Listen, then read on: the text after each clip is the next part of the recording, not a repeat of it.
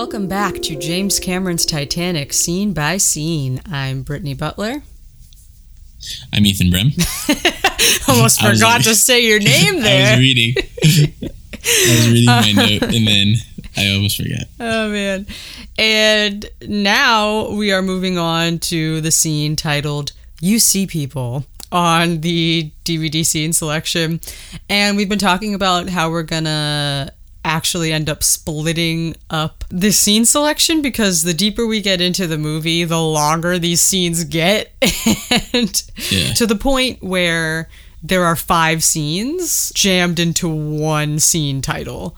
So it's Right it- now? No, no, no, not now. But I mean, like, Oh, like later. like later on, like it gets to the point Yeah. where scene twenty really includes like five scenes, and I'm like, okay, this Yeah. is we're definitely going to have to start doing part ones and part twos for scenes. Um, That's all right. yeah. So I think this scene might be our very first two-parter.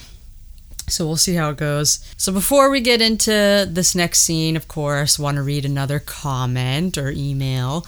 Uh, this one is a YouTube comment going all the way back to four months ago, uh, which I can't believe we've already been doing this podcast for four months. But Yeah, it almost crazy. feels like we've been doing it longer than that, though. Yeah. I was gonna say like maybe six months, but yeah. yeah. Wow. I know, right? Especially considering like the break we took. Yeah. yeah, the break we took, and then how well it's been doing so far. Actually, I think too. You would think it's Mhm. been a little longer, but thank you guys for listening because Yeah. it's Thanks. been so nice. That's cool. So back to four months ago, under our first episode on YouTube. This is a nice comment that we got that I don't think we've read. It is from Cliff nine six eight five, and they say. This is a fantastic podcast. I will be listening to every episode. I like how you explore and talk about the cultural impact of the movie and don't just dive in. You can't appreciate the movie as much without discussing that. Growing up in the 90s, I experienced and lived the phenomenon firsthand. I'm a guy and a huge Titanic enthusiast since second grade, and I lived for this movie coming out. I was obsessed with it before it came out, following every news article and piece of TV coverage. I was at the theater December 19th, opening night, and still have my Titanic popcorn bag. Wow. I brought six people with me to see it, and then I went back five more times before it left theaters, bringing other people with me because they had to see it. LOL. As a Titanic enthusiast, this movie was a dream come true with the effects and sets and attention to detail. It was like a time machine. Then the movie just blew up. It was a special time of my growing up, and it makes it more than just a film. So, I just liked Yeah. that comment. Yeah, it's really good. Yeah, because it's true. You know, it's it, I I totally agree with bringing different people with you each time you see it because they just have to see it. Well, and it like creates a different experience depending who you're watching it with. You know. yeah, like me bringing Yeah. my cousin with me to see it that last time. Like mm-hmm. I really was thinking though, I was like, oh my gosh, is there anyone I know who hasn't seen it yet, or is there someone who you know hasn't seen it in a theater, which my cousin hadn't, um, you know? So, and that is something that was happening back when it was in you know in the 90s was people were Yeah. like James Cameron has said as well people were choosing who they wanted to re-experience it That's with cool. which is very true and it, it does it, it makes Yeah. it different for you as well depending on who who you're sitting next to and seeing it with Mhm. I, I always think when you see it with another person you try to see it through their eyes and like wonder oh i wonder what what they're seeing getting out of it right now or whatever and it makes it a little bit more exciting Yeah, and you get to see maybe someone's reaction. Like maybe it's the first time they've seen it. Oh, yeah. and you get a unique reaction. Mm-hmm. all of that aside because it's just so fun to talk about this stuff but getting back to the scenes so we talked a little bit about some deleted scenes in the last episode which is something i definitely want to continue to do because sometimes they really are important you know as far as like a little nugget of information that maybe helps us understand the scene a little more or you know it's just fun to talk about you know? Mm-hmm. I feel like they're pretty relevant at this point. There is a deleted scene that sets up this next scene and I always really liked it because I don't know, there's something really pure about it and young about it. And I just really like it. So first off, first off, here we go. Can't get ahead of myself. Wait, the actual scene in the movie version, uh, it starts a fade into her and Jack walking along the deck and talking together, and Jack is sort of talking about his growing up, and that's where that this next scene starts. Uh, but there was a deleted scene in between that where we see how Jack and Rose met up and started going on this walk. And I kind of like it because, I mean, I, we don't really need to see it, but. And, and we've talked about it before how we don't see what's happening between them every minute on the ship. Yeah. But these deleted scenes kind of help fill in those gaps a little bit and you realize how much time they mm. really did spend together that we didn't see. So it's just a really small thing. So it's a scene where Rose goes down to the third class and seeks out Jack to talk with him. Mm-hmm. It's a really nice scene. She's in that, you know, that gold and white dress that she's in in this scene. So she comes walking down into the third class and there's like this lovely backlit like sunlight thing going on shining down the steps as she comes down. And she just kind of looks like this angel sort of descending into the third class. Yeah. and it's like the third class common room like that big room where they have the party later. It's like the same room i think. And so she goes down there and everyone gets kind of quiet as she walks down there and they just kind of look at her like what is this first class woman doing walking down here right now? And you know she's just walking around like hi hello excuse me. And she sees jack sitting there with fabrizio and helga and tommy uh, before she comes down, actually, it's kind of nice to see the third class world for a little bit. So you see Jack, and he's with Cora again. Like Cora had a bigger role in the movie because of these few little deleted scenes. And he's sitting with her, going through his sketchbook with her, and she's like drawing something, and he's like, "Yeah, good, blah blah blah." but it's it's cute. And Tommy is looking through Jack's drawings, and he's like, "Yeah, they- they're they're really good." and Fabrizio and Helga are trying to get to know each other. He's like, Fabrizio, Fabrizio. And she's like, Fabrizio. like they're, t- they're trying to talk Where's she from? from, she's Norwegian, right? I Oh, think. okay. And then he's like, you, you. And she's all, Helga. It's never gonna work.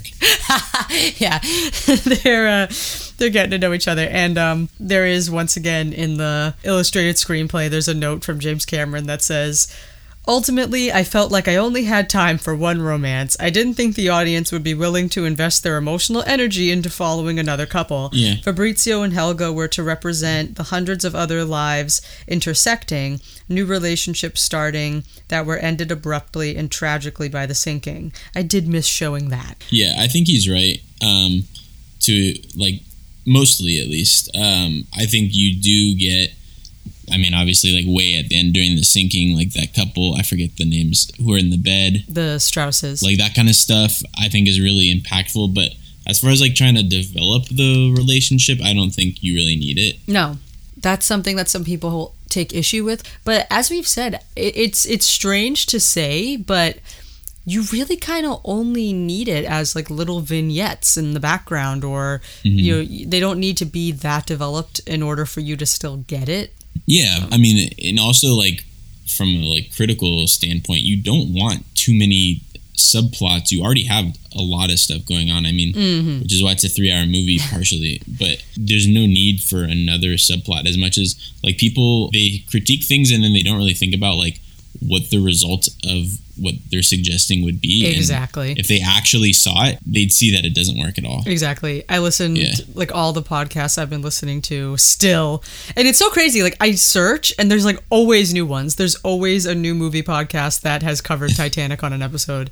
And uh or they're just old ones that for some reason didn't show up in the search before that I see and I'm like, yeah. where did this come from? Okay, I'll I'll listen to this one.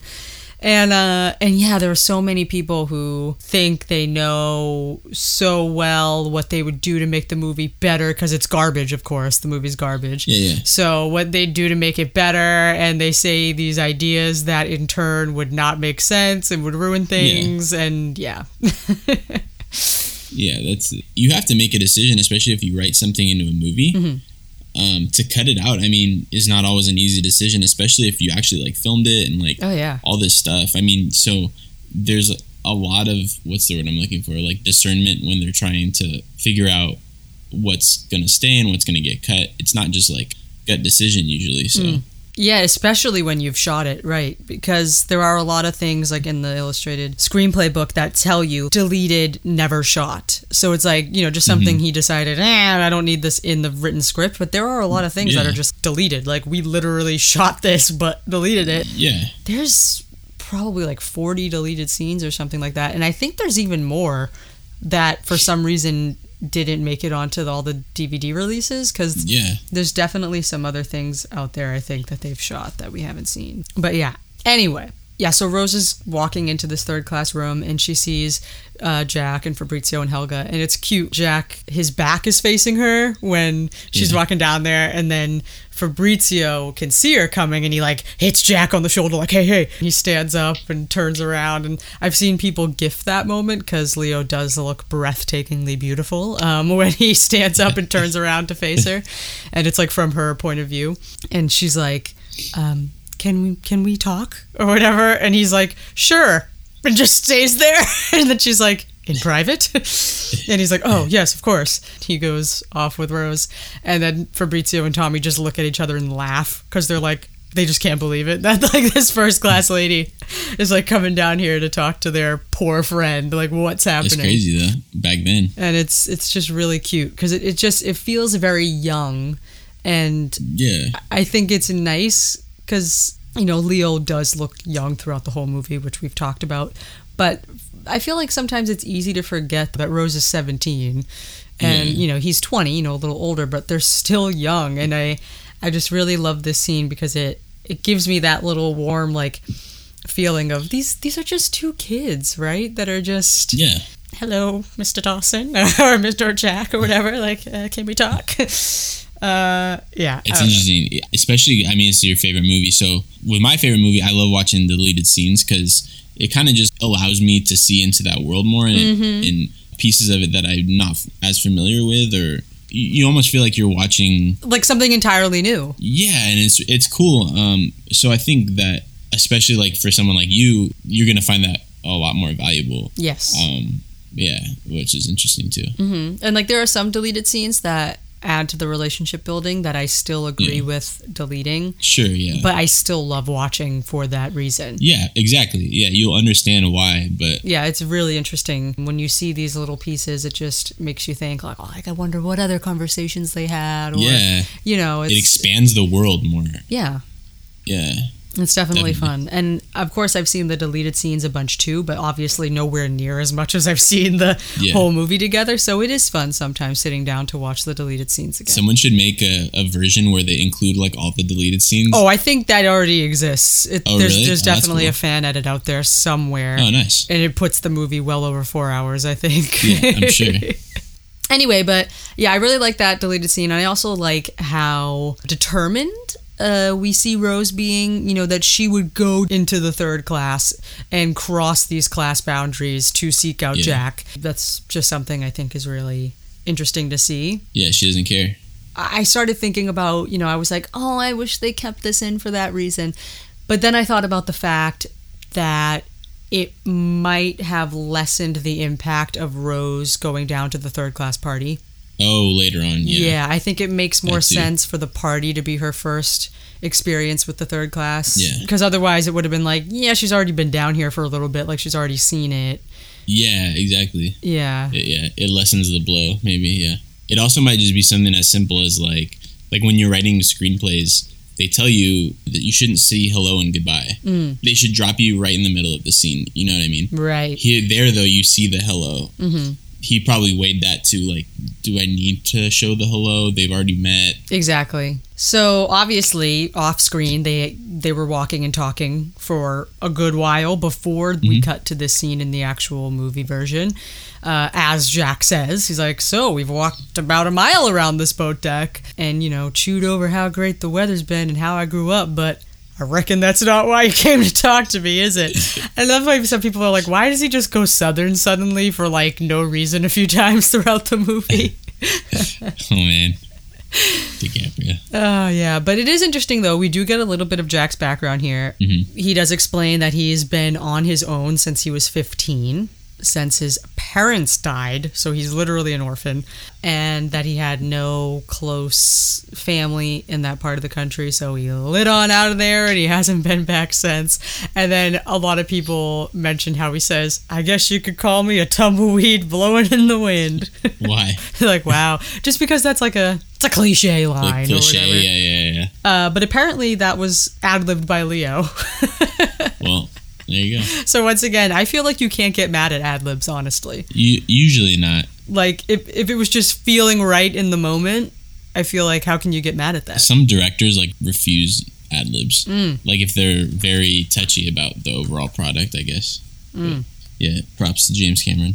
Oh yeah, actually, what do you know? There's a note that has underlined "I'm like a tumbleweed blowing in the wind" or something, and it says this line was improvised by DiCaprio in rehearsals, and then a quote from James Cameron. I thought it pretty well summed up his character. Then later, Leo second guessed it because he realized he had heard, definitely heard it before, but the line seemed organic to his character, and I didn't want to remove it. Interesting. So, because again, he was like, "Oh no, that was too cliche," and he's like, "No, Yeah, at least he recognized it. Yeah. yeah, yeah, yeah." I like how 20 year old Leonardo DiCaprio recognized that it's cliche and not James Cameron. oh gosh. So speaking of Jack's upbringing and his parents dying, we actually got a little bit more about that in the original screenplay that they cut and changed during Jack's speech at the first class dinner. They really did a lot of editing to that mm-hmm. speech. It originally was a little cheesier and it was him kind of talking more about his family. So I'll just read what that originally was. It was, well, it's a big world, and I want to see it all before I go. My father was always talking about going to see the ocean. He died in the town he was born in, and he never did see it. You can't wait around because you never know what hand you're going to get dealt next. See, my folks died in a fire when I was 15, and I've been on the road since. Something like that teaches you to take life as it comes at you. Um, I just think it's interesting because I did not know that it was in a fire. yeah. you know and that was something new i found out when i got this screenplay book i was reading it and i was like oh his parents died in a fire like that's something i never knew and it's not like that much you know it's not that big of a detail but it was still something it was something new that i didn't know Yeah, exactly. Yeah. Did he say why he didn't make it longer? Just it was cheesy or um let me see too much background? it just says dialogue rewritten the night before shooting so Yeah, I think part, I think some of it adds to the mystery of Jack too. Like, there's this kind of mystique because you only see him for a few days. You know? hmm yeah i mean this whole time i never needed to know that detail Yeah. But when I did find it out, I was like, oh, interesting. Yeah. Exactly. So this whole scene was rewritten as well. So here's another blurb from James Cameron about this scene, just because I love reading all of this stuff, and I think it's worth mentioning for anyone listening who does not own this book and doesn't know. So it says, this is quite a long blurb, so it says, having Jack rescue Rose may have been economical dramatically, but Cameron realized it did not come without a price. And then, quote from James Cameron, now you have to dig yourself out of a hole. For these two people to become romantically involved, Jack has to get past her emotional confusion, and Rose has to decide to stay with this uncouth steerage passenger when everything she's been taught is telling her to leave. They both have to move through these broad character arcs that usually take three or four scenes, at least, and complete them in only one. And it says the rewrite of scene 69, which is this scene, came out of long discussions between Cameron, Winslet, and DiCaprio during pre production. Mhm. And then another quote from James Cameron. We locked ourselves in the screening room at Lightstorm, which we were using as a rehearsal hall. We knew this scene was the pivot, the quintessence of Kate and Leo's on screen relationship, so we worked on it for days. I had Kate and Leo improvise the scene in their own words, but still in character, as if it were taking place in present day. I video and audio taped the sessions. The night before we shot the actual scene, I played all the tapes back, I made notes combining the best of all the versions, and then pounded out the scene. The actors only had a few hours to learn almost seven pages of dialogue. Considering these parameters, that this scene is a 10 in difficulty, I think it's 98% successful. 98. I thought it was a good scene. Yeah, me too. And I think it feels really natural, which is probably Yeah. um, the result of them rehearsing it naturally many times Yeah. and then Frankensteining the, the scene from that. So that's kind of interesting to know. Anyway, so he says, I reckon that's not why you came to talk to me. And, you know, she goes, Well, Mr. Dawson, I, Jack. And he's telling her, like, call me by my first name now. And she's like, okay, Jack. Uh, she's thanking him for not only pulling her back, but for also being discreet about the whole situation and not giving away that, you know, she was actually going to commit suicide. So she thanks him and then she kind of stops herself and she says, Look, I know what you must be thinking. Poor little rich girl. What does she know about misery? No. No, it's not what I was thinking. What I was thinking was, what could have happened to this girl to make her think she had no way out? And I do love this because this one little thing of him saying this, what happened to you to make you feel like this is the decision you have to make?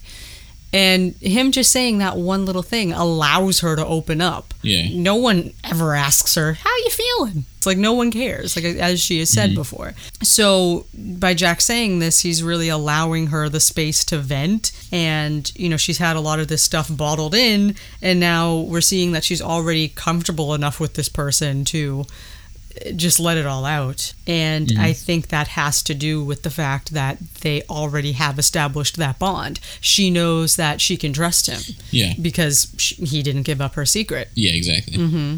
I think it's funny too, like how he's the lower class and she's the upper class, but you know he doesn't really complain about anything. Like he doesn't have any worries, and I'm sure he has stuff on his mind, but he's more concerned with living and and not regretting anything. Whereas she's got like all these worries, and I think she is self conscious about it because she's like, I have all these material things. Like, what do I need to complain about? You don't have anything. Mm-hmm. I don't want to insult you True. obviously he's not insulted by that. Mm-hmm. Well, at least he doesn't say he's insulted by that. Yeah. Yeah, it's just interesting. It's like complaining about something somebody just died, and you're like complaining about something that's not seemingly as big of a deal, but it's relative. You, they can't expect you to understand something if they've never been through something that bad. You know? Or yeah, like I just thought of someone who like lost a leg or something, and you're like, oh, I had the hardest time getting up the stairs or something. exactly. And then it's like you're selling it to someone who doesn't have a leg. You know? Exactly. Yeah. I think it kind of also gives her perspective, and she realizes I was trapped, but you know it could have been worse. Like I could have had nothing, and and I, I gave up all this material stuff. I got a bunch of stuff in return, mm-hmm. like whether this relationship and where that relationship with Jack led her emotionally and and uh, you know mentally. So Yeah. I like this scene though because even though she doesn't say too much, I feel like it still lets us into her mental state a little bit because one thing people take issue with is the fact that this woman was about to commit suicide and her mental health is never brought into question. you know, like her mental Yeah. health is never touched upon again. I like that this scene kind of does try to dig and get to the root of why she was going to make this decision. Yeah. So it's not entirely overlooked. It's not like this happened and then we never talk about how she was feeling ever again or Yeah. anything like that. I mean, I do like this scene for that.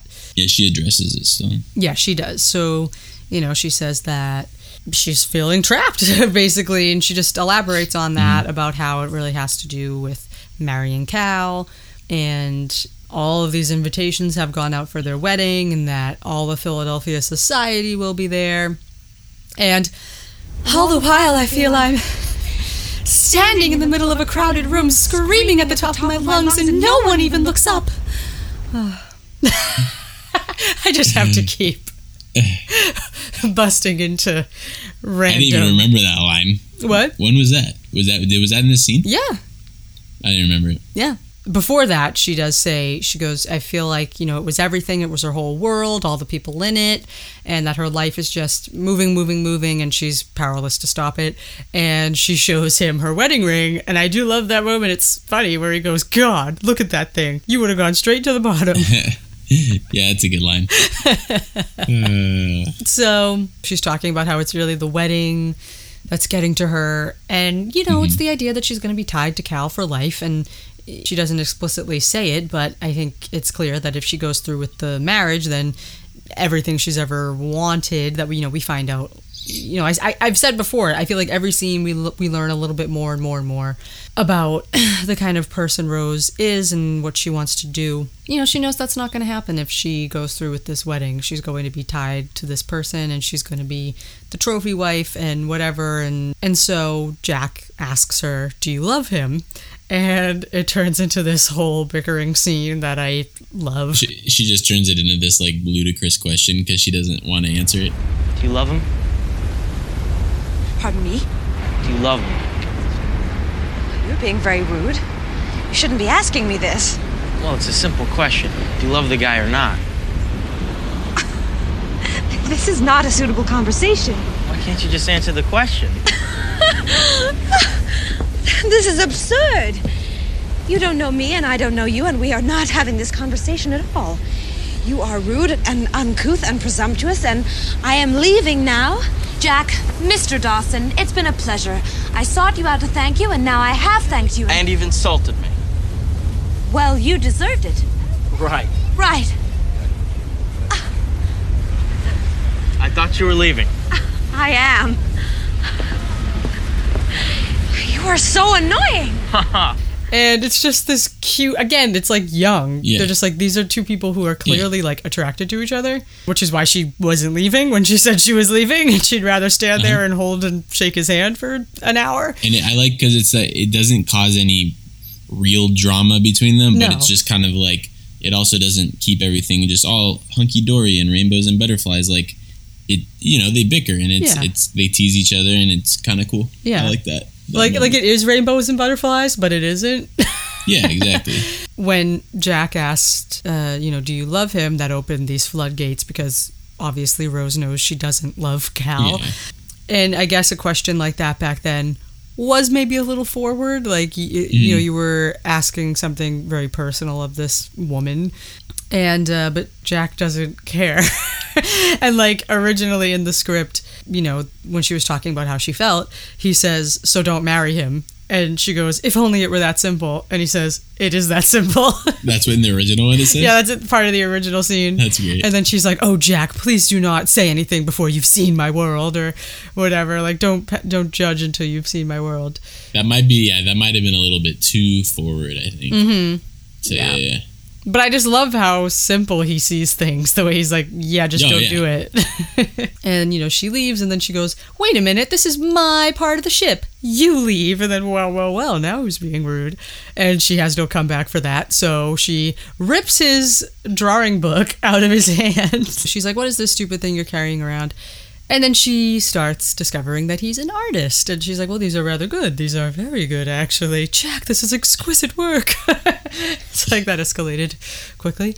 Um, suddenly, you know, she sits down, she's looking through all his drawings, and you know, this right away is going back to when she's unloading all of the art in her room. And hmm. Cal hates it and doesn't understand it. And now here's Jack, who's an artist and is drawing these things that Rose clearly appreciates. And that's another layer to the bond that's growing between them. Mm-hmm. You I feel like this is the equivalent to today, where if I meet someone and we like the same bands, bam, we already have all Yeah. this whole thing in common, and we could become best friends over just that one thing we have in common. Yeah. And so now there's this love of art that they have between Art them. is the universal language in a sense. Mhm, all forms of art is the universal language. and it's kind of like artists are broke and they paint things for the rich type of thing you know Mm. like the rich collect what the broke people will make you know mm-hmm. so it's kind of that same thing with the class like he's drawing all these beautiful things and she's collecting it Right. and she's interested in it and obviously he's into it too but he just can't afford to buy art but Mm. he makes art and yeah There was also a tiny uh, bit of subtext, I guess, that I I thought was kind of important in the screenplay. It says a passing steward scowls at Jack, clearly not a first class passenger, but Rose glares him away. And this is what I always assumed because people also take issue with the fact that Jack is freely walking around in first class spaces, Yeah. which would never happen back then. But I always assumed that, hello, if he's with this first class person and she wants him there and like she's not taking any issue with it, Yeah. then clearly, you know, Definitely. She has the upper hand in the situation. So I feel like, yeah, if a steward or someone were to come over and say, like, you don't belong here, she would say, eh, excuse me, like, he's with me, I want him here. Like, Yeah. what can you say to that? you know what I mean? And so, yeah, I liked that that was at least written in there. Yeah. Like, you know, so James Cameron knows, obviously, that, like, he's not unaware that Jack wouldn't be able to be in these spaces. Yeah. He's aware of the social disconnect, I guess, Hmm. Between the two classes. you know, Jack says that they didn't think too much of his drawings in Paris, and then she's like, "Paris, you do get around for a per- uh, a, a person of limited means." and then I guess when you were just saying how he wasn't insulted by Yeah. what what she had said prior, I guess he really isn't because he says, "For a poor guy, you can say it." Yeah. He's a realist. Yeah, he is, and I, I love that. And so there also was a a little deleted part of this too, where Jack, I think, like throws his drawings or something. I, wait, I mm-hmm. got I got to remember. wait, Like he throws it overboard. yes, That's ridiculous. yeah, I know. So in this deleted scene, it says, "Jack, these are quite good. Really, they are." And then Jack says, "Well, they didn't think too much of them in Paris." And then some loose sketches fall out and are taken by the wind. Jack scrambles after them, catching two, but the rest are gone over the rail. And then Rose says, Oh no, I'm so sorry. And he goes, Don't worry about it. There's plenty more where they came from. I just seem to spew them out. Besides, they're not worth a damn anyway. Uh, and then for emphasis, he throws away the two that he caught and they sail off. And then Rose, You're deranged. Mm. oh, silly Jack. And I was really glad that they got rid of that because that would have been another setup when he says they weren't worth a damn anyway. When Cal sees Jack's drawing of Rose and then he doesn't take it with him, mm-hmm. he tells Rose, It's a pity I didn't keep that drawing. It'll be worth a lot more by morning. because Jack's gonna be dead and then his Yeah. work is gonna be worth a damn. Yeah. Exactly. That's a shame. yeah so I'm glad they got rid of that. They should make a Titanic version where the gender roles are switched. So like the guy is the first class and then the girl is the third class Hmm. I do wonder how different it would be. because they're doing all those like gen- gender reversal things in like movies and stuff. You know, Yeah. like Ghostbusters. Uh huh. now Titanic. now Titanic, yeah. Yeah. Probably starring Tiffany Haddish. Oh my god. Kristen Wiig, yeah. Yeah, Kristen Wiig will be in it. Um let's see. So Jack starts telling all of these stories behind his drawings and you know there's a lot of nude women in his Yeah. sketchbook and she's all and these were drawn from life. you know sh- she assumes oh you must have had a love affair with this one woman here. And then he mm. explains no no no just with her hands. But i think it's funny the way he's like she was a one-legged prostitute. And it's like okay so what does that mean? She's not worth having an affair with? It's kind of like wait a minute. Well, back then it's like, you know, you don't, you would, even if you did, you would never say you did. yeah. Oh man. Yeah i don't know. So you know and then rose is like looking at the drawing like oh right. and actually if you pause you can see the drawing he's talking about it's nothing that would cause Ro- rose to have to like turn her head to look or whatever it's just Mhm. the woman she's she has a crutch Okay. a skirt and she has one leg Yeah, yeah, yeah. and she's just standing there and i'm like okay so i think she starts realizing the kind of person jack is when he says nah but she had a good sense of humor though about you know this one-legged prostitute Yeah. That's what when the music kicks in there's like the little piano she kind of looks to him like wait a minute he's not just this you know person drawing naked women like he's actually seeing these people for who they are Yeah, he's not. Ex- it's not exploit. It's not just exploitive. Exploitative. Exploitive. expletive Exploitative? Explo- I don't He's not just exploiting them. Yeah. But yeah, you know what I'm saying. Mm-hmm. he starts telling these other stories and he says On this lady. She used to sit at this bar every night, wearing every piece of jewelry she owned, just waiting for her long lost love. And I thought this was fascinating because I never, this is another connection I never made.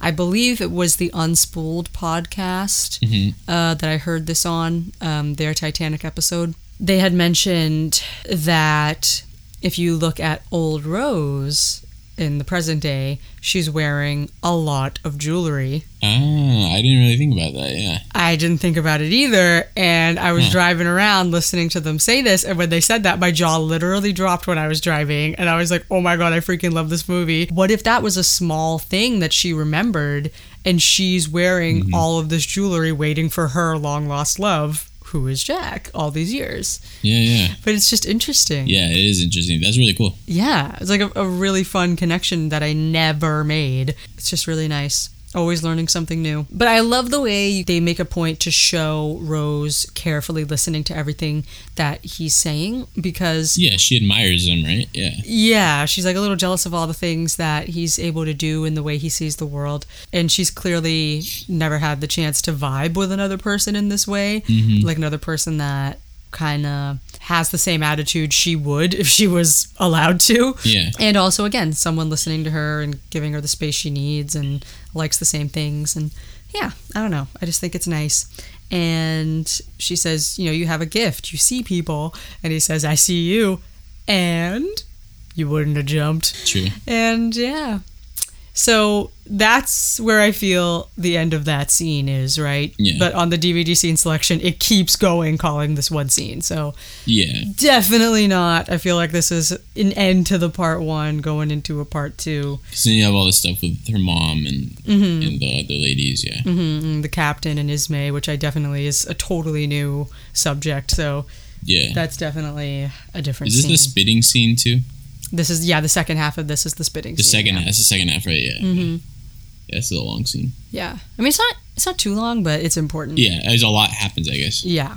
So we will be saving the rest of the scene for a part two. So mm-hmm. all of our socials will be in the description below. Send us an email. Write to us on socials. Leave us a voicemail, please. And we will see you guys in the next scene. Or the, not the next scene, the next part of the next scene. What? The next yeah, part. The next episode. the next episode, yes. See ya.